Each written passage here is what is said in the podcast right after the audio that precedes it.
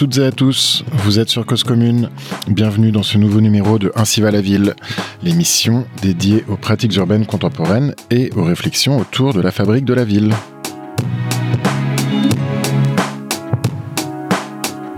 S'il est complexe d'arrêter une définition pour ces configurations sociales en mouvement, on peut retenir à minima, en observant les tiers-lieux qui émergent dans les lignées du mouvement squat et des nouveaux territoires de l'art, ceux-ci se caractérisent par l'action d'une communauté intentionnelle inventant chemin faisant leur mode de gouvernance et de gestion collective autour d'une ressource en commun, le lieu, afin de sortir d'une boucle de précarité, chômage, mutation des mondes du travail, manque d'espace et de temps pour la création, fracture numérique, afin de révéler le pouvoir d'agir de chacun au frottement du collectif et de retrouver des zones de réflexivité critique sur un monde en mouvement.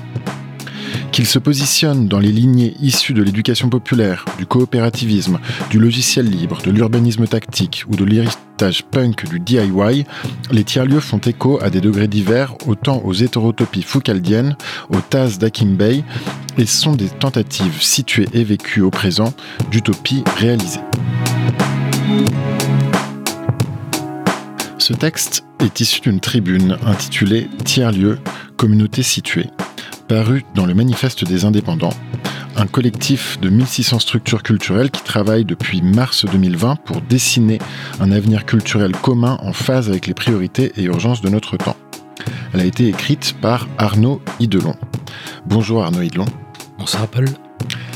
Alors, euh, Arnaud, vous êtes euh, acteur du mouvement des tiers-lieux. Euh, vous accompagnez avec Encote le développement de tiers-lieux culturels en France. Vous avez cofondé le tiers-lieu Le Sample à Bagnolet, en banlieue parisienne, et vous coordonnez avec d'autres le diplôme universitaire Espace commun ainsi que le labo des tiers-lieux. Vous êtes enfin programmateur du PAM Festival.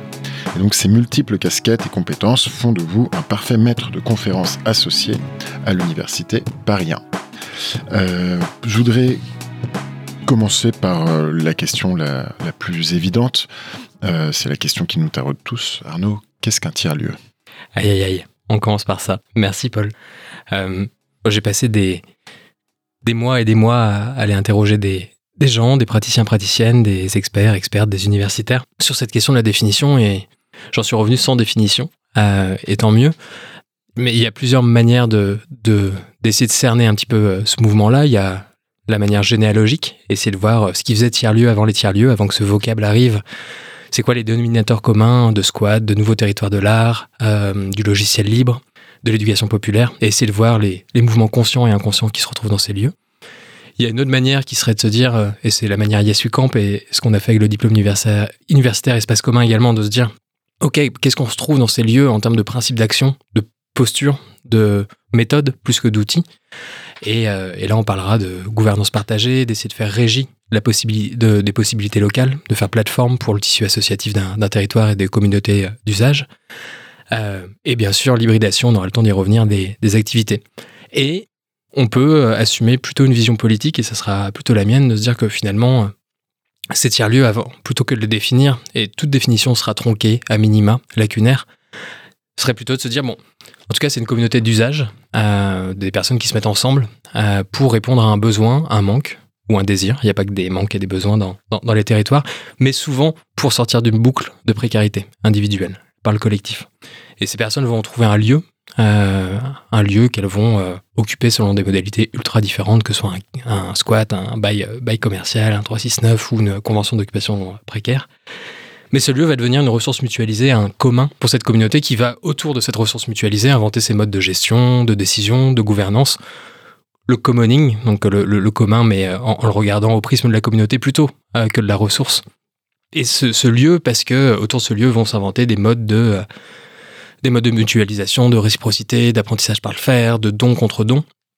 Ce lieu va permettre individuellement, par le frottement collectif, de sortir de boucles de précarité individuelle. C'est aussi, et je pense que c'est important, par le collectif, euh, une manière de euh, d'avoir une réflexivité, un recul critique sur un monde en mouvement, un mouvement ultra rapide, avec des mutations euh, sociales notamment, mais numériques également, des mutations du monde du travail, et ces lieux permettent, par le collectif, de prendre un temps, stopper, et, et voir comment on y répond collectivement. On pourra parler ensuite d'expérimentation, d'hybridation, mais je pense que l'entrée par l'hybridation, elle est, elle est lacunaire. Et il euh, n'y a pas que ça.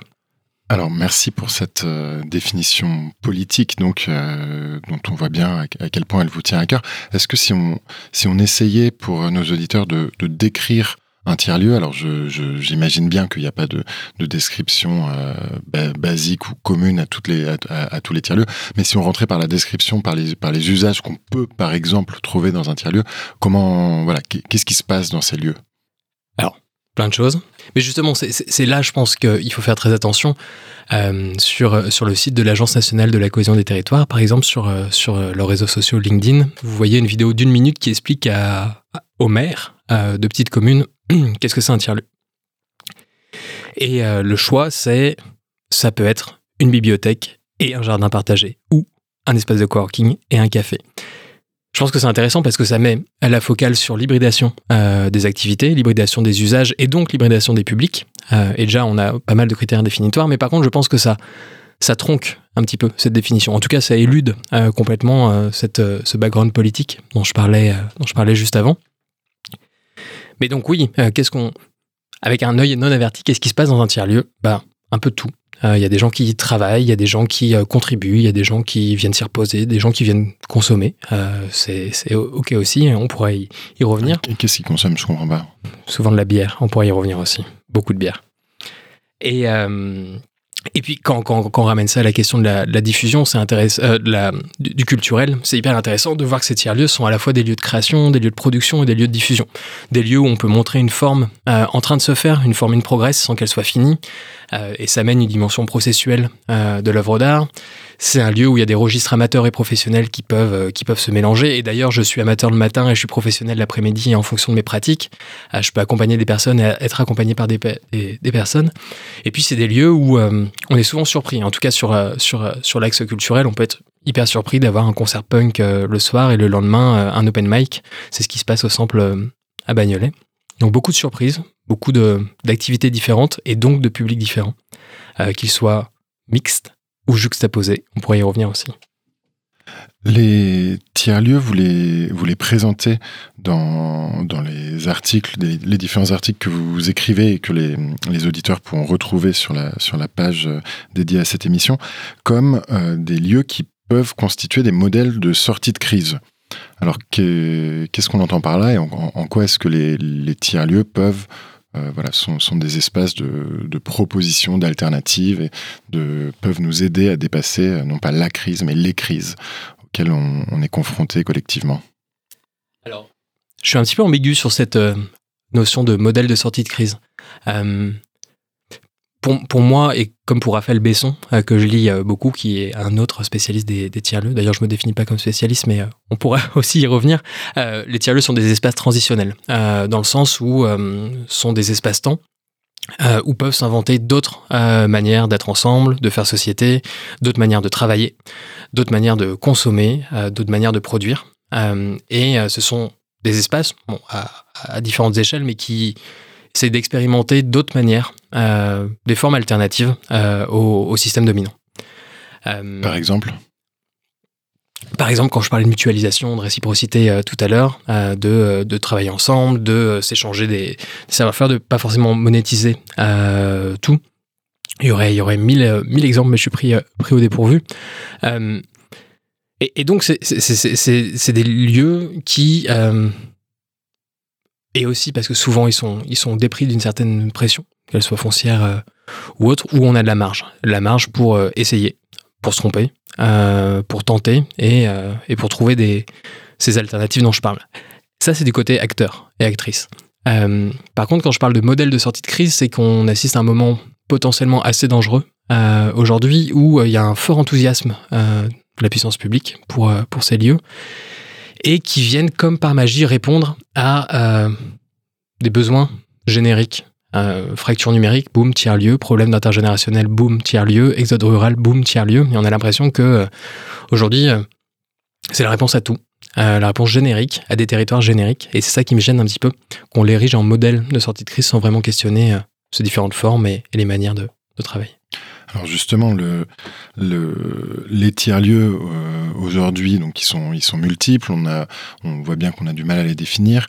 Euh, ils, ils viennent pas pourtant de nulle part. C'est pas ce, mouvement des tiers-lieux, euh, si le vocable euh, est relativement récent en France, même si le, terme date des, années 70, on l'a évoqué euh, dans une récente émission avec Francesco Campagnari.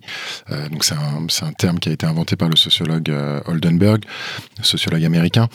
Et pourtant, donc, j'aimerais, enfin, on se dit que Aujourd'hui, on entend beaucoup justement euh, critiquer et, souligner les dangers euh, de, des nouveaux, enfin de, de, cette réappropriation des tiers-lieux. On a l'impression que euh, les tiers-lieux sont en trahison constante du modèle qu'ils reprennent, du modèle d'avant, et que et qu'on est dans un c'était mieux avant permanent.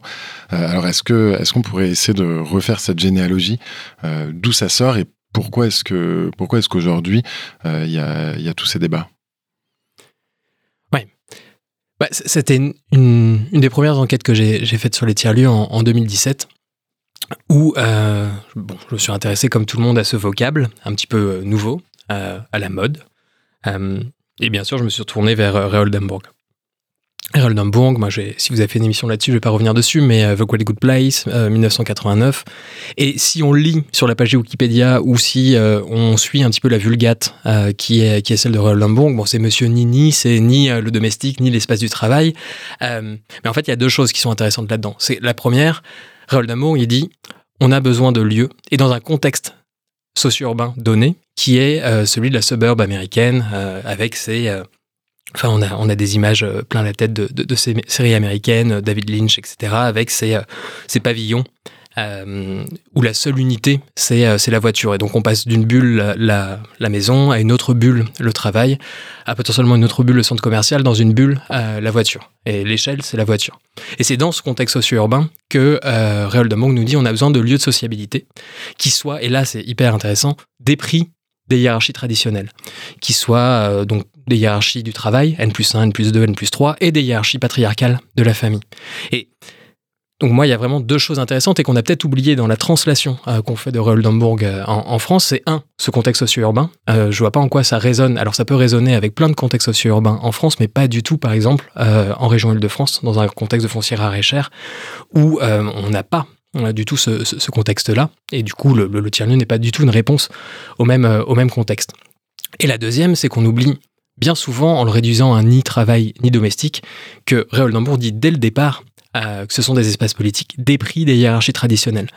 Et, euh, et quand je suis allé voir euh, les, acteurs, actrices du mouvement Movilab, donc sur le libre open source à, Saint-Etienne, j'aurais parlé de Réoldenbourg et ils me disaient mais Réoldenbourg, c'est une relecture sociologique a posteriori, lisse, qui oublie que les, les, les tiers-lieux naissent souvent d'une situation de précarité. Et justement, ils m'ont engagé, euh, en me donnant euh, des petites guidelines, mais justement à essayer de tenter de faire cette généalogie politique des tiers-lieux, de ce tiers-lieu qui, qui s'appelait tiers-lieu avant les tiers-lieux. Et il y en a plein. Il y, a, les squats, il y a les nouveaux territoires de l'art, il y a ce grand mouvement de... Qu'est-ce que c'est les... Donc les squats, je pense que nos auditeurs euh, voient bien ce que c'est. on a fait différentes émissions là-dessus. Les nouveaux territoires de l'art, qu'est-ce que c'est? Alors, en fait, c'est... Juste rapidement. Bien sûr, bien sûr. C'est un, c'est un mouvement de mise en culture des friches industrielles, dont a pu parler euh, Françoise Giuccini, euh, par exemple, dans un livre du, même nom aux, presses du Havre et de Rouen. C'est un grand mouvement en Europe dans euh, des, euh, des, des, bâtiments euh, productifs, des, des, usines désindustrialisées, délocalisées. Et donc, ce sont des lieux qui sont dépris de leur fonction originelle, dans lesquels des collectifs citoyens, des collectifs d'artistes viennent faire advenir d'autres formes de culture. on pourrait citer la friche Belle de Mai, le confort moderne en France, mais il y a eu plein de cousins. la friche Belle de Mai à Marseille, le confort moderne à Poitiers. Poitiers. Et une grande figure de cette mise en culture des friches industrielles, c'est Fazel Bordage, qui a créé d'œuvre, euh, notamment, et qui était l'initiative justement d'un réseau européen également transeuropal, puisqu'il se passait la même chose en, en Belgique et en Allemagne. Et, euh, et, dans ces lieux, tout comme les squats, on a, euh, on préempte un bâtiment, on lui donne une nouvelle fonction que, que celle originelle, on expérimente, en collectif et puis on défend une vision de la culture qui est euh, pas forcément une vision descendante, élitiste, euh, mais au contraire une vision qui emprunterait plus euh, au droit culturel. On pourra en parler par la suite et comment ces lieux peuvent être des plateformes pour des formes d'expression multiples, pas forcément légitimes, entre guillemets. Donc ça aussi, c'est notre généalogie. On parlait pas de tiers-lieux, mais c'est ces nouveaux territoires de l'art qui ont été... Euh, donc en 2001, il y a le ministère de la Culture qui demande à Fabrice L'extrait, administrateur de la Friche Belle de Mai, de venir faire une étude sur ces lieux qui ne sont ni des galeries, ni des centres d'art, ni, ni des musées, ni... Voilà. Donc il les a appelés nouveaux territoires de l'art. Et c'est ça, et donc il, il nous fait un, le rapport L'extrait, euh, où il nous parle de ces nouveaux territoires de l'art, dont 30% sont des squats, mais plein d'autres formes d'occupation, et qui sont des lieux où s'expérimentent d'autres manières euh, de faire culture. Et ça, c'est une deuxième généalogie euh, aussi, dans la continuité des squats. D'accord. Il, y, en a d'autres qui, enfin, d'autres types d'espaces qui peuvent revendiquer une forme de paternité sur les tiers-lieux? Ah oui, complètement. Il y aurait l'éducation populaire. Les, MJC, il faudrait des heures pour en parler, mais les MJC, c'était des tiers-lieux avant, avant les tiers-lieux, complètement, parce qu'on apprenait non pas parce qu'il y avait des formations qui étaient déployées, mais parce que en commun, euh, un collectif de jeunes commençait à édicter ses modes de gestion, de gouvernance, à réfléchir ensemble à la destinée euh, de, cette, de cette maison, et on apprenait par le faire. Et ça, c'est quelque chose qu'on retrouve aussi euh, aujourd'hui dans les tiers-lieux. Une autre généalogie, ça serait le logiciel libre. Mais la manière de faire atterrir le logiciel libre sur, sur des lieux physiques, de contribuer à, générer un patrimoine informationnel commun par tout ce qu'on crée, de le documenter et de, euh, de, de, bah, le rendre libre pour que la communauté puisse en servir et augmenter euh, ce, savoir. Et donc ça, il y a pas mal de lieux à Saint-Etienne, mais également euh, à Lille, qui, qui pour le coup s'appelle s'appelle tiers-lieu, tiers-lieu libre et open source avec des grandes figures comme Johan Duriot, Aurélien Marty, Sylvia Fredrickson, Antoine Buret. Et puis, et ça, ça va, ça va vous, vous interpeller, mais moi je vois une autre, une autre généalogie, qui serait celle, un, des collectifs d'architectes. Donc on, part euh, tout ailleurs et encore euh, de, des, euh, des, jeunes architectes qui, qui, après leurs études, se disent, mais en fait, on m'a appris un métier que je retrouve pas du tout en agence, où je suis à 300 km d'un lieu que, je design sur, sur mon AutoCAD. moi, j'ai envie de faire sur site avec les gens j'ai envie d'expérimenter, j'ai envie de faire de manière collaborative. C'est le nom d'un livre de Mathias Rollo et de l'atelier Georges, l'hypothèse collaborative. Et tous ces collectifs d'architectes qui, des années 2010 à 2020, ont commencé à essayer de faire architecture différemment, en habitant, en testant, en expérimentant et en mettant l'usage au centre. Et euh, une, autre, euh, une autre généalogie qui est assez proche, donc là on est plutôt à l'échelle architecture, une autre généalogie, c'est à l'échelle urbanistique, bah, c'est l'urbanisme transitoire. Et comment, euh, dans la dent creuse urbaine, on peut on peut expérimenter d'autres destinées, d'autres programmations sur, sur des lieux, le temps, le temps que le, de, cette parenthèse, et potentiellement comment on peut aller au-delà de cette parenthèse pour venir teinter le, projet futur. Et ça encore, comme les collectifs d'architectes, c'est l'usage au centre, la non-programmation ou la programmation ouverte, se dire, bon, laissons les usages survenir et on verra ensuite ce qu'on en fait. Et en fait, ce qui est intéressant, cette généalogie, c'est qu'elles sont à la fois consciente et inconsciente dans beaucoup de lieux. Il y a beaucoup de lieux euh, que, que j'ai croisés qui, qui, ne se revendiquaient pas de l'éducation populaire, voire qui ne connaissaient pas l'éducation populaire, qui ne se revendiquaient pas des nouveaux territoires de l'art, voire qui ne connaissaient pas. Et en même temps, on a tous ces principes euh, d'action, ces postures, ces outils inconscients qui habitent ces lieux-là et qui viennent se marier, s'hybrider. Et, euh, et ça en fait des lieux passionnants. Et c'est très, très, très intéressant de pouvoir visibiliser également cette, cette histoire politique. Alors on voit bien qu'il y a une, convergence de, valeurs entre différents courants historiques euh, qui, qui, qui, s'appellent aujourd'hui donc euh, les tiers-lieux. Et c'est ce que vous disiez euh, tout à l'heure, le, les pouvoirs publics, quelque part, ne, ne s'y trompent pas en soutenant désormais, via différents dispositifs, on pourrait discuter si c'est si c'est des, soutiens généreux ou pas, mais en tout cas, il y a, y a, clairement des politiques publiques qui sont menées en, faveur des tiers-lieux. Qu'est-ce que, selon vous, ça envoie comme message? Est-ce que, les, politiques publiques, notamment les politiques publiques, enfin voilà, à tous les niveaux, parce qu'il y en a au niveau de l'État, de, la région Île-de-France par exemple, et des communes, est-ce que ça voudrait dire que les, politiques publiques, enfin, si, si je puis dire, euh, prennent conscience que euh, il faut faire avec les citoyens et que et qu'elles appliquent parfaitement euh, euh, tous les mm, tous les principes d'action dont que, que vous évoquez. ça, ça, ça, paraît une, une histoire vraiment très jolie ce que vous ce que vous racontez. Encore une fois, il y a ambiguïté. Euh, de ce côté-là. Il y a deux manières de voir. Euh, à mon sens, soit on le voit d'une vision un petit peu positive, voire positiviste, et se dire, OK, euh, l'avènement de politique publique dédiée au tiers-lieu correspond à une prise en compte par les pouvoirs publics d'une espèce d'ascendance citoyenne, d'une relocalisation de la démocratie. Cette encapacitation, cet empowerment. Exactement, et tous les keywords que, que, que, vous voudrez là-dessus, et de se dire, bon, bah, il y a, y a peut-être une une déprise, voire une défiance euh, par rapport à, une politique descendante, euh, une politique représentative qui, qui, qui, en déçoit beaucoup, et que peut-être la, véritable action citoyenne et politique, elle se fait euh, au niveau ultra-local, au niveau de communauté, et on pourra aussi parler de ce mot de communauté. Ça, c'est la version un peu... optimiste. Optimiste. L'autre version, ça serait de se dire, est-ce que ce qu'on voit là, et ce soutien généreux ou pas, mais ce soutien effectif, euh, et surcommuniquer de la puissance publique à ces tiers-lieux, est-ce que c'est pas le symptôme, tout simplement, d'une déprise euh, de la puissance publique qui, euh, à coup de petites subventions en investissement et en fonctionnement, poserait quelques pansements sur une grande plaie ouverte et commencerait à reculer sur ce qui, jusqu'alors, était de l'ordre de ses prérogatives? On va je pense euh, revenir sur euh, sur cette question euh, parce que elle me semble fondamentale. Mais auparavant, on va faire une première pause musicale. Alors, est-ce que vous pouvez nous présenter le, le, premier morceau que vous avez choisi pour les auditeurs? Oui, complètement. C'est Les Vitriers de Terrain Vague, une éditrice Stéphanie Boubli, éditrice aux éditions Supernova de poésie, qui a sorti ce projet il y a deux semaines. J'en suis fan, j'écoute en boucle. Toi, tu aimais déjeuner avec une vitre étalée sur une tranche de pain.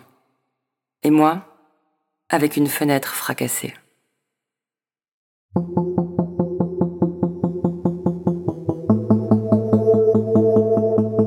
Cause commune à Paris, 93 ans en FM et sur le bloc 9A du DAB+. C'était peut-être la vitre de ma fenêtre que tu étalais sur ton pain comme de la confiture. On ne l'a jamais su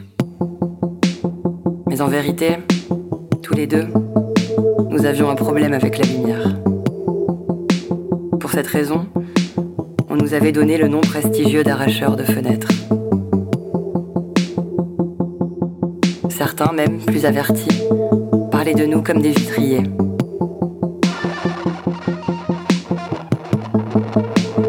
C'est pour cela qu'un jour,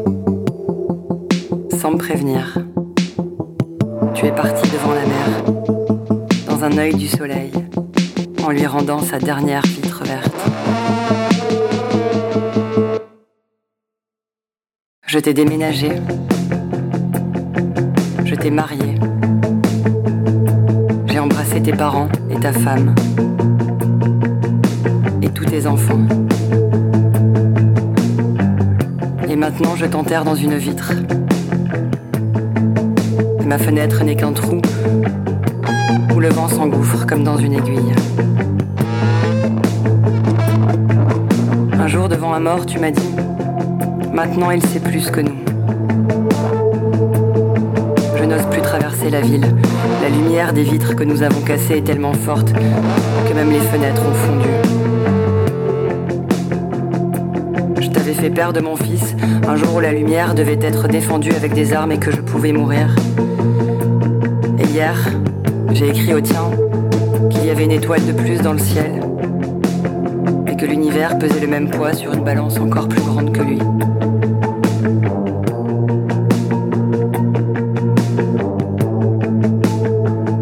La lumière ne pèse pas. C'est pour cela que parfois on la confond avec les anges. Parfois, tous les deux, on n'ouvrait pas les mêmes fenêtres pour regarder le monde. Mais dans le fond, on s'en foutait, on ne se le disait pas. On ne parlait que de la lumière qui nous traversait, pour se retrouver derrière nous, dans notre dos, à cache-cache.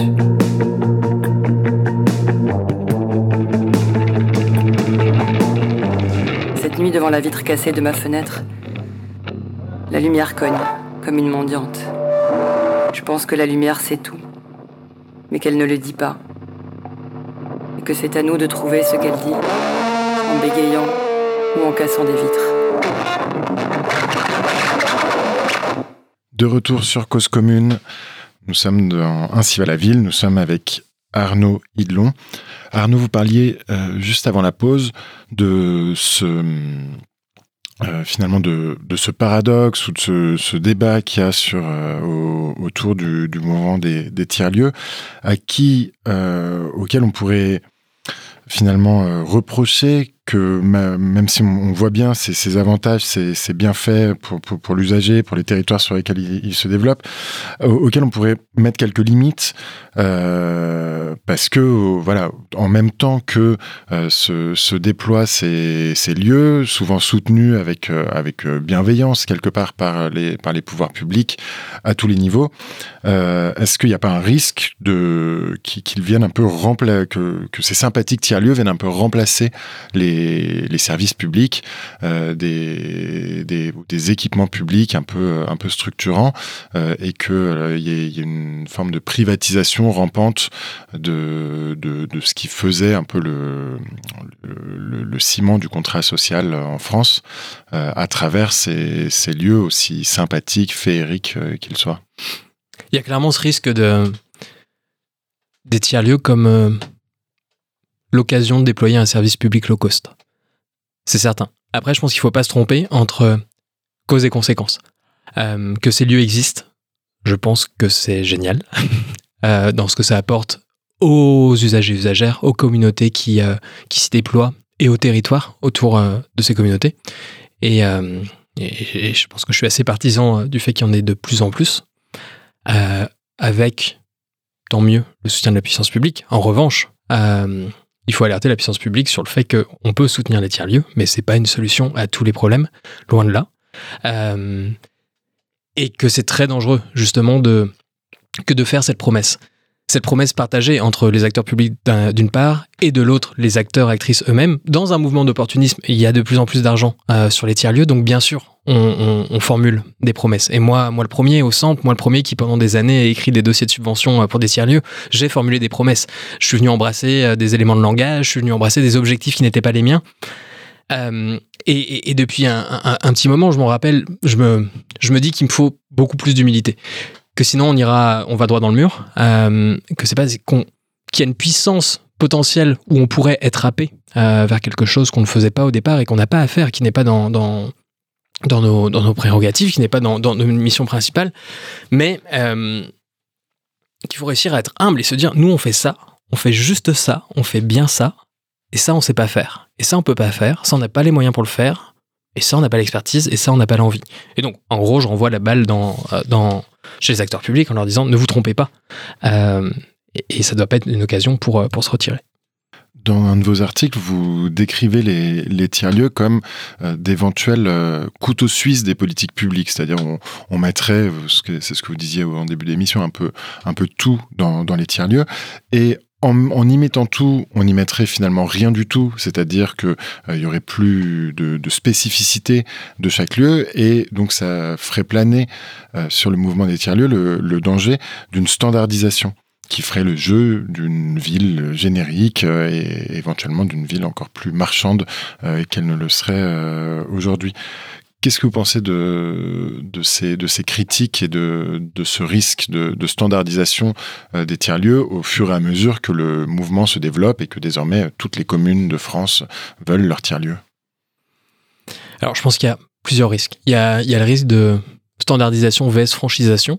Euh, et ça, on peut l'observer. Alors, je trouve que ce qui a été déployé au niveau de l'État euh, à France Tiers-Lieu, c'est assez bien tricoté dans le détail pour éviter ce genre de choses, mais au niveau des collectivités locales, je pense notamment à la région Île-de-France, quand on regarde les lignes de financement, euh, on, peut être tenté à un devenir générique du tiers-lieu. On va nous demander si euh, on travaille avec tel ou tel public. On va nous demander si euh, on a un jardin partagé ou si on a un espace de coworking et si on a un café. Mais on ne nous le demande pas, on nous, plutôt on nous, on nous demande deux. Et oui, si, si, si on n'est pas euh, droit dans ses bottes et si on ne sait pas exactement euh, ce, qu'on veut en faire, on va, on va être tenté euh, d'inventer des projets qui, qui, qui, ne cadreraient pas du tout avec, avec les usages, avec la communauté d'usage de, de, départ. Et ça, c'est un, un, vrai risque. Il y a un autre risque qui est celui d'esthétisation. J'ai beaucoup rappelé en, introduction le, le background politique euh, de ces lieux.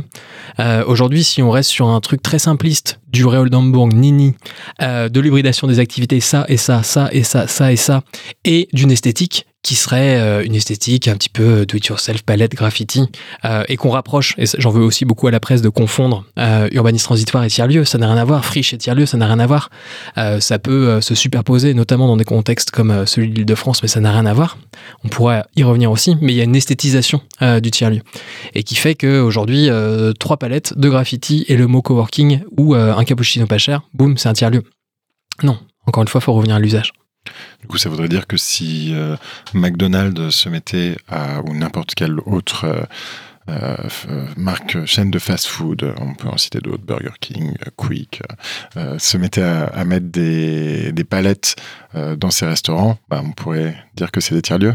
C'est ça, les- l'esthéti- l'esthétisation. Il y a une sorte de, récupération d'une esthétique qui venait de la précarité et qui était une esthétique par défaut finalement, et qui aujourd'hui donne des, des lieux qui n'ont qui, rien à voir. Ça, d'une part, euh, le devenir cosmétique des tiers-lieux, en disant on récupère juste euh, sa dimension en expérientielle et d'ambiance, et puis tout le fond politique, il n'y est plus.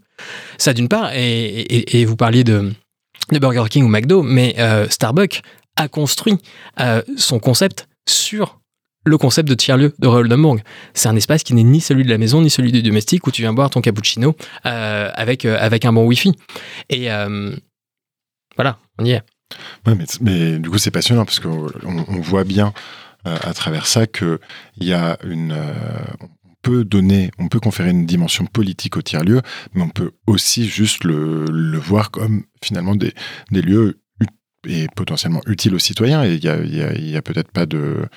A- Enfin, pe- peut-être que c'est pas un problème aussi que, d'un coup les mairies disent bon bah oui ce serait sympa que euh, dans le dans le café du village qui a fermé on puisse euh, le réouvrir et que il puisse y avoir tout un tas de, choses qui se passent. Que quel est le enfin moi, moi, j'en- j'entends souvent les, les critiques envers euh, un acteur public qui formulerait des commandes euh, auprès des, des porteurs de projets mais finalement quel est quel est le problème?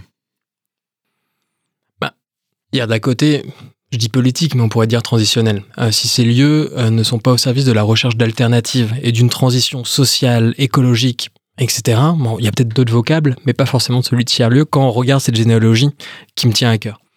Euh, ensuite, au niveau très technique, moi j'interviens en, assistance à maîtrise d'ouvrage, études, conseils auprès de propriétaires publics ou privés qui me demandent des tiers-lieux, comme sur un catalogue, et souvent, moins, ces dernières années, mais souvent on me demande les grands voisins, comme on me demanderait un tiers-lieu sur un catalogue Ikea, parce que, euh, exemple euh, génial, vous y avez contribué, exemple très visible, euh, revue de presse dithyrambique, mais moi, il y a deux choses qui m'apportent. Euh, Il n'y a pas de souci qu'on me demande un tiers-lieu. Euh, en revanche, la première chose, c'est de se dire, bah, les grands voisins, ça a marché dans le 14e arrondissement et ça marcherait pas à Noisy-le-Grand ou à Saint-Quentin-en-Yvelines. Euh, c'est pas le même contexte, c'est pas le même jeu d'acteurs, c'est pas les mêmes besoins. Et, euh, donc, cette donnée contextuelle, relationnelle, situationnelle, il faut, il faut la marteler. Et sans communauté d'usage, bah, le lieu, il tiendra pas. Donc, euh, il suffit pas de, de, brander un, site, de mettre justement trois, trois palettes et, et trois graffitis pour que le lieu perdure dans la durée dans son usage. Et euh, la deuxième chose, c'est dire, OK, derrière ce vocable de tiers-lieu, il y a tellement de fantasmes, tellement de projections. En fait, qu'est-ce qu'on veut dire? Est-ce que ça vient servir à un objectif de couture urbaine? Et c'est OK. Comment deux quartiers peuvent euh, mieux... euh, mieux discuter, comment deux quartiers peuvent être mieux, mieux, mieux, liés? Est-ce que c'est un objectif de couture urbaine? Est-ce que c'est un objectif d'un lieu de convivialité qui manque dans tel ou tel quartier? D'un lieu intergénérationnel, d'un- d'une espèce de maison des associations privées, c'est pas du tout la même chose Ou est-ce que, et pourquoi pas? Est-ce que c'est juste un objectif de marketing territorial? Euh, La ville d'à côté a son tiers-lieu, je veux mon tiers-lieu. Mais par contre, formulons-le. Et à partir de ça, on peut travailler et de manière contextuelle. Finalement, le tiers-lieu serait un endroit qui s'interroge lui-même ou qui revendique lui-même euh, des, certaines formes d'externalité sociale et qui, qui, qui n'existe pas seulement pour lui-même. Vous avez tout à l'heure utilisé le mot de communauté pour parler des gens qui utilisent les tiers-lieux. Et dans, vos articles, vous dites que face au risque de, détournement du concept, euh, il faut justement euh, reconnaître l'impact communautaire de, ces lieux. Est-ce que vous pourriez dire ce que vous entendez par euh, cet impact communautaire et par ce mot de communauté qui est en, plus un mot assez tabou en France? Je vais faire deux détours pour, pour ancrer mon propos. Moi, ce qui m'a donné envie de travailler dans, ces lieux, c'est une année de césure à Manchester où j'ai découvert dans le quartier d'Encoats, donc qui était un quartier complètement désindustrialisé, où est née la révolution industrielle, où a été écrit le capital, euh, mais complètement vide, qui était un coupe-gorge, qui dans les années 80 était le Mad Chester, et euh, qui euh, dans les années 90-2000 a connu une nouvelle vie grâce à des initiatives communautaires. Des jardins partagés, des rave parties, des free parties. Et c'était un espace de bulles, de parenthèses, de choses qui apparaissaient, qui disparaissaient. J'allais dire de pop-up, mais c'est pas, pas du tout le mot. Et à, Manchester, j'ai découvert ça. Et j'ai découvert également une autre manière d'être ensemble, euh, qui n'était pas l'intégrationnisme républicain, euh, de euh, cette espèce de norme englobante vers laquelle il faudrait tendre, mais plutôt des communautés multiples. j'étais dans le quartier pakistanais, juste à côté, il y avait le quartier polonais où j'enseignais, j'étais prof en école primaire. Et ces communautés plurielles qui vivaient ensemble, et puis ce, ce vocable aussi, la community, je fais ça pour la community, qui veut dire autant mon milieu que mon voisinage. Euh, euh, mon club de rugby, c'était ma communauté à un moment, et, euh, et les, les, élèves et leurs parents de, de, ce quartier polonais, c'était ma communauté à, un moment. Et qui n'essayaient pas de se ressembler, qui ne se détestaient pas pour autant. on était loin de la peur du communautarisme. Et premier détour. Deuxième détour, quand je suis arrivé, j'ai travaillé 5 ans à la station Gare des Mines. Station Gare des Mines, c'est une sorte de tiers-lieu peut-être culturel Alors je leur laisserai, je n'y travaille plus, je leur laisserai le, choix de s'autodéterminer, mais en tout cas quand j'y travaillais, euh, pour moi c'était un tiers-lieu culturel euh, dédié à l'expérimentation sonore et musicale. Et donc juste pour nos auditeurs, où est-ce que ça se situe? Porte d'Aubervilliers dans le 18e arrondissement euh, de Paris, qui est une ancienne gare de, charbon, et qui est un espace de, de travail, d'expérimentation, également de diffusion, et des grandes fêtes et des concerts. Et en fait, pendant longtemps, mais parce qu'on avait euh, des grilles, les grilles qui sont celles de l'institution culturelle, des grilles de politique culturelle qui sont celles aussi de Malraux, une culture légitime qui devrait descendre et ruisseler. On a eu cette espèce de culpabilité de se dire, mais en fait, personne du territoire ne vient.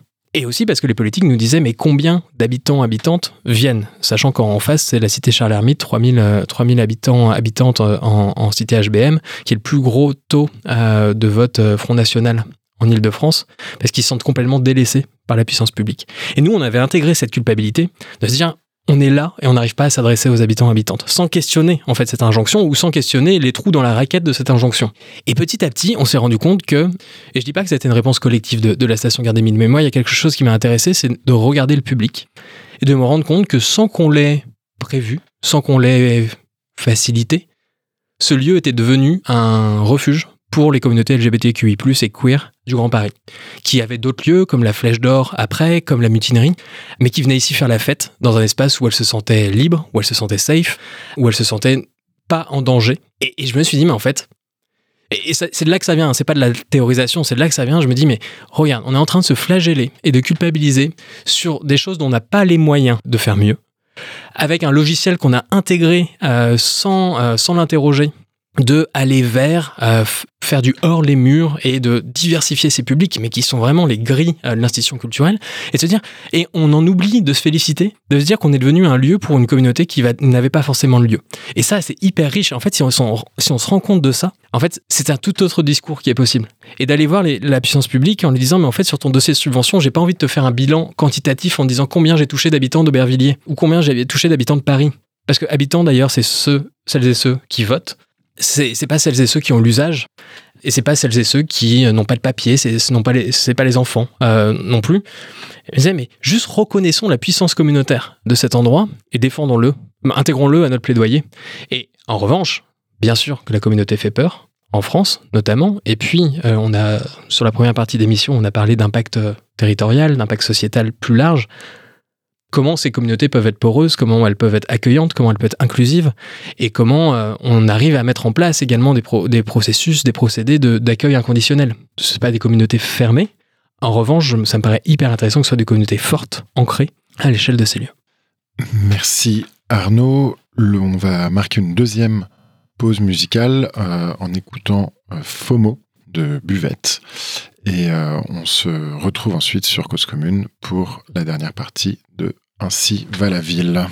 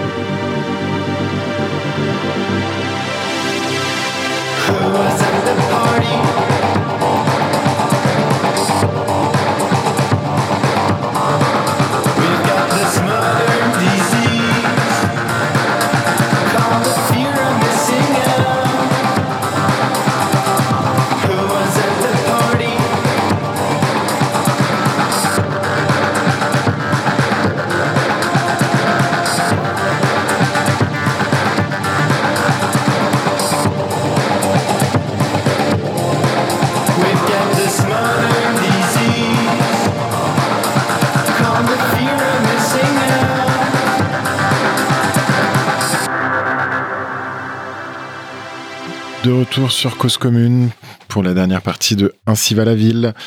Je suis donc toujours avec Arnaud Hidlon et nous discutons euh, des tiers-lieux, de leurs enjeux politiques, mais aussi de leurs enjeux culturels. Les tiers-lieux, aujourd'hui, on, a l'impression, et même les, études, les différentes études euh, le, confirment, sont souvent des lieux culturels, ou en tout cas des lieux qui accueillent des acteurs culturels, que ce soit pour produire ou pour euh, diffuser. D'après vous, j'ai deux questions. Qu'est-ce qui fait de ces lieux des lieux propices à la création et à l'expression culturelle? Et surtout, la deuxième question, peut-être c'est celle qui fâche, est-ce que c'est en, démocratisant, en multipliant des lieux de, diffusion culturelle, est-ce que ces lieux ne viennent pas menacer les institutions culturelles classiques et également leur, modèle économique quand même beaucoup plus stable euh, que, celui beaucoup bien plus précaire de nombreux tiers-lieux. Merci Paul pour cette question à tiroir. Euh, mais, mais votre dernier mot, c'était précaire? Je, pense qu'on peut aussi le voir comme ça. Pourquoi il y a autant d'acteurs et d'actrices culturels dans les tiers-lieux? C'est parce que les actrices et les acteurs culturels sont souvent précaires et ont besoin euh, d'espaces de travail mutualisés, d'espaces de travail à bon marché. Euh, c'est très dur, notamment dans un contexte de foncier rare et cher comme en Ile-de-France, que euh, d'avoir un lieu de travail. Donc finalement, les artistes occuperaient des tiers-lieux malgré eux et faute de mieux. Peut-être. En tout cas, je pense que c'est important de rappeler ces conditions socio-économiques qui font qu'il y a beaucoup de culture dans les tiers-lieux. Ce qui, est intéressant également, c'est... alors, il y a beaucoup de tiers-lieux artistiques de tiers-lieux où des artistes viennent créer, viennent diffuser, et il y a encore plus de tiers-lieux à dimension culturelle. Alors le rapport tiers-lieux euh, de, France Tiers-lieux nous, nous, nous, rappelle qu'il y a 60% de tiers-lieux à dimension culturelle, donc qui ont des activités à, dimension culturelle, mais qui vont euh, de la conférence au, euh, à la batucada, etc. Et il y a potentiellement une controverse entre ces nouveaux territoires de l'art et ces lieux intermédiaires indépendants qui étaient vraiment tournés vers l'artistique, qui étaient gérés par et pour des artistes, et des lieux à dimension culturelle sur une, une, une, acception très large euh, de, la, de la culture. En tout cas, moi, ce qui me semble intéressant, c'est que ces deux pôles de la controverse se rejoignent à un endroit, c'est les tiers-lieux deviennent un outil et une plateforme pour les droits culturels, pour des pratiques amateurs, pour des pratiques non légitimes selon l'institution, pour assurer cette régie des possibilités locales dont je parlais tout à l'heure avec Camp.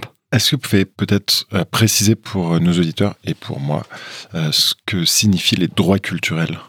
Oui, oui, oui. Bah, bah, alors, il nous faudrait, euh, il faudrait deux heures, mais, mais, comme je disais tout à l'heure, enfin, c'est plutôt que l'idée qu'il n'y a pas une culture légitime euh, venue d'en haut et qu'il qui devrait ruisseler. Et ça, c'est la démocratisation culturelle à la Malraux. C'est une certaine époque des politiques culturelles. Les droits culturels, c'est un petit peu en creux de tout ça. C'est de se dire, en fait, il n'y a pas une culture légitime, il y a des cultures. Elles sont toutes légitimes et elles sont autour de nous. C'est autant de la couture que du rap. Euh, c'est autant euh, du VJing qu'une pratique amateur. C'est autant euh, ce groupe de punk à côté de toi qu'un open mic. Et, les tiers-lieux, en se positionnant aussi comme des plateformes, euh, on a parlé de non-programmation ou de programmation ouverte, c'est des lieux où il n'y a pas la figure tutélaire mmh. du programmateur avec une qui viendrait euh, programmer des œuvres de répertoire, mais c'est plutôt des lieux qui sont programmés ou déprogrammés par leur territoire. Euh, c'est des scènes ouvertes également où une association, un particulier peuvent venir montrer des formes qui ne seraient pas montrées ailleurs jusqu'alors. Et, et, pour moi, c'est l'un des plus grands potentiels au niveau culturel des tiers-lieux que cette défense, ou en, tout cas de permettre le déploiement de formes culturelles multiples. Mais attention, ça ne veut pas dire que les tiers-lieux signent la fin de l'excellence euh, artistique. Il est tout à fait possible de combiner un petit peu ces, euh, deux polarités et d'avoir un commissariat, un curating très très fin sur un certain nombre de dates et de mettre et de défendre une signature, une ligne éditoriale et de l'autre côté, travailler sur la surprise constante et de mettre un lieu à disposition euh, d'associations du, territoire qui viennent déployer euh, tout un tas de formes. C'est ce qu'on essaye de faire au sample et de jouer un petit peu sur ces deux polarités, qui fait que des fois, on n'est pas compris, et alors, c'est pas grave, mais que le lieu peut servir à des communautés euh, multiples. Et c'est la deuxième question. Je me demandais, en vous entendant, s'il n'y avait pas aussi du coup une, une sorte de, de, risque de culture au rabais dans les tiers-lieux parce que y a, y a une, y a, c'est, important que ce soit accessible à tous donc il y a une culture de la gratuité ou du prix libre euh, qui fait que euh, et désolé de rompre le off de, de la pause musicale euh, par exemple vous vous arrivez pas à voir certains artistes que vous adorez pourtant dans au sample à, à Bagnolet parce que ils demandent des cachets et, et c'est bien normal que qu'ils sont deux fois plus que le, budget dont vous disposez si vous voulez continuer à, avoir des, à pratiquer le prix libre ou à avoir des, à, pas vendre des places à 20 euros euh, comme, comme dans une salle de, de concert classique. Donc comment, comment vous faites pour euh, euh, encourager justement que, que, cette multiplicité culturelle, ce soit aussi une multiplicité des, voilà, des, des, qualités et des, qui dit des qualités, des économies euh, culturelles. Ouais. Bon, alors là, il faudrait se pencher sur un, sur un modèle économique avec plein de variables que sont euh, la jauge, le, prix d'entrée, subvention ou pas de subvention et le prix bien sûr, oui, c'est ça. Parce que euh, quand bien même une place d'opéra coûte 50 ou 100 euros, elle représente que 10% de, du coût total. Exactement. Exactement. c'est pas le cas des, des tiers-lieux, loin de là. Mais justement, moi, je suis pris dans, je suis pris dans ce paradoxe. Au, tout départ, on voulait que le sample euh, soit un lieu euh, complètement gratuit, accessible. Et euh, juste au bout d'un moment, au niveau économique, bah, bien sûr, t'es. Enfin, ça semble important, voire primordial, que, de dire que la culture a un coût. Et en même temps, de pas refuser l'accès à des personnes précaires qui n'ont pas forcément les, les, la situation économique qui leur permet de venir. Notre réponse a été soit d'avoir une multiplicité de droits d'entrée en fonction de la semaine et de veiller à avoir au moins trois sur les quatre dates gratuites et une date payante, soit de faire un prix libre et euh, avec des personnes qui pourraient donner plus, qui permettraient à d'autres personnes de donner moins. Ces cafés suspendus ou ces places suspendues euh, qui s'expérimentent chez, les lieux euh, gérés par Yes Camp par hasard, par exemple. Et donc, il y a cette pédagogie sur la culture à un prix. il y a aussi des manières de programmer. Euh, bah oui, je j'invite pas Buvette, j'aimerais beaucoup. Coucou Buvette, euh, si, si, vous m'entendez. Euh, mais après, il y a, y a, aussi beaucoup de groupes qui font un effort, qui vont facturer 2500 euros l'Olympia comme catastrophe, et qui sont venus jouer, je devrais peut-être pas le dire, qui sont venus jouer chez nous pour, pour 4 fois moins parce qu'ils croyaient au projet, parce que c'était c'était un engagement également de leur part que de venir jouer au sample. Il y a ça. Et puis ensuite, il y a cette bataille, parce que c'est une bataille des subventions, de se dire qu'est-ce que je fais avec mon équation? Euh, J'ai envie de rémunérer les artistes comme il se doit. De l'autre côté, j'ai envie que ma proposition soit accessible, et c'est exactement le même exemple euh, que l'opéra. Potentiellement, la variable qui va me permettre de tenir euh, cet équilibre, c'est la subvention. Et là, au sample, on a eu la, la, la DRAC, Île-de-France, sur un été culturel, et ça nous a permis de tenir cet équilibre. Là, on l'a plus, il faut réinventer des modèles par la suite. Et malheureusement, le modèle, souvent, c'est jauge fois bière fois panier moyen. Et d'où une défiance aussi du secteur culturel par rapport aux tiers-lieux qui disent bon, bah, c'est friche à bière, c'est limonadier. C'est-à-dire que pour euh, expliciter aux, auditeurs, jauge fois bière, c'est-à-dire que le, modèle repose beaucoup sur la vente euh, d'alcool, en gros sur le bar, euh, pour permettre de faire tourner la boutique. Sur une économie marchande. Mais à nous de marteler que ce n'est pas une fin en soi, que c'est un moyen. Et à nous de marteler qu'on n'a pas abandonné ce combat des subventions qui, justement, nous permettront de, ne pas travailler que sur une économie de marché, de pouvoir prendre des risques artistiques et de pouvoir défendre euh, des bonnes conditions de rémunération des artistes également, tout en ayant une, certaine accessibilité. Alors, on s'achemine doucement vers la, vers la fin de l'émission. les, les tiers-lieux ont, et ce que vous disiez au, début, euh, ont un peu dans leur ADN euh, une dimension expérimentale. Euh, est-ce que vous pourriez nous, nous raconter, pour, euh, pour, finir, en quoi est-ce que, euh, pour vous, par exemple, au sample, vous avez, voilà, où est-ce que vous parvenez à expérimenter, sur quoi vous choisissez d'expérimenter, et d'ailleurs, est-ce que c'est toujours nécessaire d'expérimenter Est-ce que parfois on ne peut pas juste reproduire des, des, des recettes qui, qui, qui, fonctionnent et, et, que, et que, les, que les gens attendent sans vouloir toujours réinventer la roue?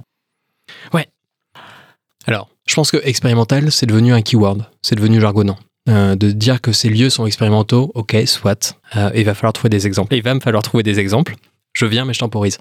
Euh, avant la question de l'expérimentation, je veux bien répondre à cette question de est-ce que, une fois qu'on a stabilisé quelque chose, quelque chose qui marche, que ce soit au niveau du modèle économique, que ce soit, je sais pas, un principe constructif qui marcherait avec tel matériau tel principe constructif sur une certaine durée, oui, pourquoi réinventer la poudre? Je suis absolument d'accord. Et euh, je pense que ces lieux fonctionnent par sédimentation de choses réussies et aussi de transfert de compétences entre euh, des lieux. Euh, nous, au Sample, c'est grâce à l'hôtel Pasteur à Rennes, sans qu'il ou elle nous ait aidés, mais parce qu'on s'est inspiré. on est allé voir, on s'est inspiré de ce modèle. C'est grâce à l'hôtel Pasteur qu'on a convaincu le propriétaire de faire une étude de faisabilité en acte. c'est grâce à Plateau Urbain également qu'on connaissait les ratios pour construire notre modèle économique sur, le, sur, euh, sur l'occupation des bureaux. En revanche, derrière cette stabilisation des expérimentations réussies, moi, il y a quelque chose qui m'a longtemps fait peur et sur laquelle j'ai attaqué Plateau Urbain et Yes Camp à un moment et d'autres euh, structures euh, que j'appelais à l'époque en 2017 les multinationales de l'urbanisme transitoire ou des tiers-lieux, qui étaient celles de la duplication. De se dire attention à cette idéologie de la start-up, du scale-up, de on trouve un modèle, on le duplique, puisque moi ce qui m'importe dans ces lieux, c'est la communauté, mais c'est également la dimension contextuelle, donc situationnelle, donc unique, adocratique, et euh, la duplication me semblait, un, nous éloigner du terrain, deux, faire la promesse qu'il y avait une recette magique et que tout pourrait fonctionner. Et ce qui est intéressant, c'est que moi, j'ai mis de l'eau dans mon vin à cet endroit-là, parce qu'au départ, je me disais, mais comment on peut mettre le même soin dans dix lieux que dans un lieu? Et en fait, ces acteurs et ces actrices à certains endroits m'ont montré que c'était possible, euh, avec un gros investissement euh, des équipes également. Mais ces acteurs également euh, sont rendus compte que bah, la recette, elle marchait pas, pas, pas tout le temps. Et sur certains lieux, plateau urbain s'est dit ah jusqu'alors 1, 2, 3, 4, 5, 6 itérations, ça marchait. La huitième non. et comment ça nous, nous permet de, de réfléchir à ça. Mais du coup, sur la question de l'expérimentation, moi, J'aimerais revenir à ce que c'est l'expérimentation au départ. Et j'ai parlé au tout départ d'humilité. Et je pense que l'expérimentation, ça nous permet de nous tromper. Testons des choses, on verra. Testons des choses, on a testé des formats euh, de concerts, on a testé de la poésie euh, au milieu de deux concerts, au sample eh ben ça n'a pas marché. Mais c'est pas grave, mais on m'a laissé en tant que programmateur l'espace pour tester. Euh, on a testé euh, également euh, de faire des expositions contributives avec tous les résidents résidentes. Puis on s'est rendu compte que bah là c'était clairement pas le moment. ils et elles avaient leurs activités principales et qu'ils n'avaient pas le temps. Et maintenant ça reprend, mais parce qu'il y a deux trois personnes qui sont moteurs là-dedans et qui déploient des, des programmes. Non, on se laisse le temps, on dicte pas. Ça c'est expérimental. Mais si on revient, hypothèse, L'expérimentation, c'est formuler une hypothèse. C'est peut-être que ça va marcher. je pense que ces lieux sont des hypothèses, des hypothèses transitionnelles, de se dire, ben peut-être que si je permets aux gens de payer de plus ou moins pour des artistes, ben ils se rendront compte du coût de l'artiste, mais ils se rendront compte aussi qu'ils payent à la hauteur de leurs moyens. Peut-être que si c'est une scène à la fois ouverte pour les associations de bagnolets et que demain il y a un concert de punk, ben peut-être que les gens vont se dire qu'il n'y a plus besoin de regarder la programmation, ça sera une surprise permanente. Et peut-être pas. Mais ça, ça devient une vraie condition d'humilité que de se dire nous sommes une somme d'hypothèses qu'on essaye le temps euh, de notre durée, par, exemple au sample, de vérifier. Ce sera le mot de la fin. Merci beaucoup Arnaud Edlon. Merci Paul. Donc ainsi va la ville, c'est fini pour aujourd'hui. Nous nous retrouverons bientôt pour un nouvel épisode sur Cause Commune, 93.1 FM et en DAB+, à Paris, ainsi qu'en podcast et sur l'application Cause Commune. Cette émission a été réalisée avec le soutien de la preuve par 7.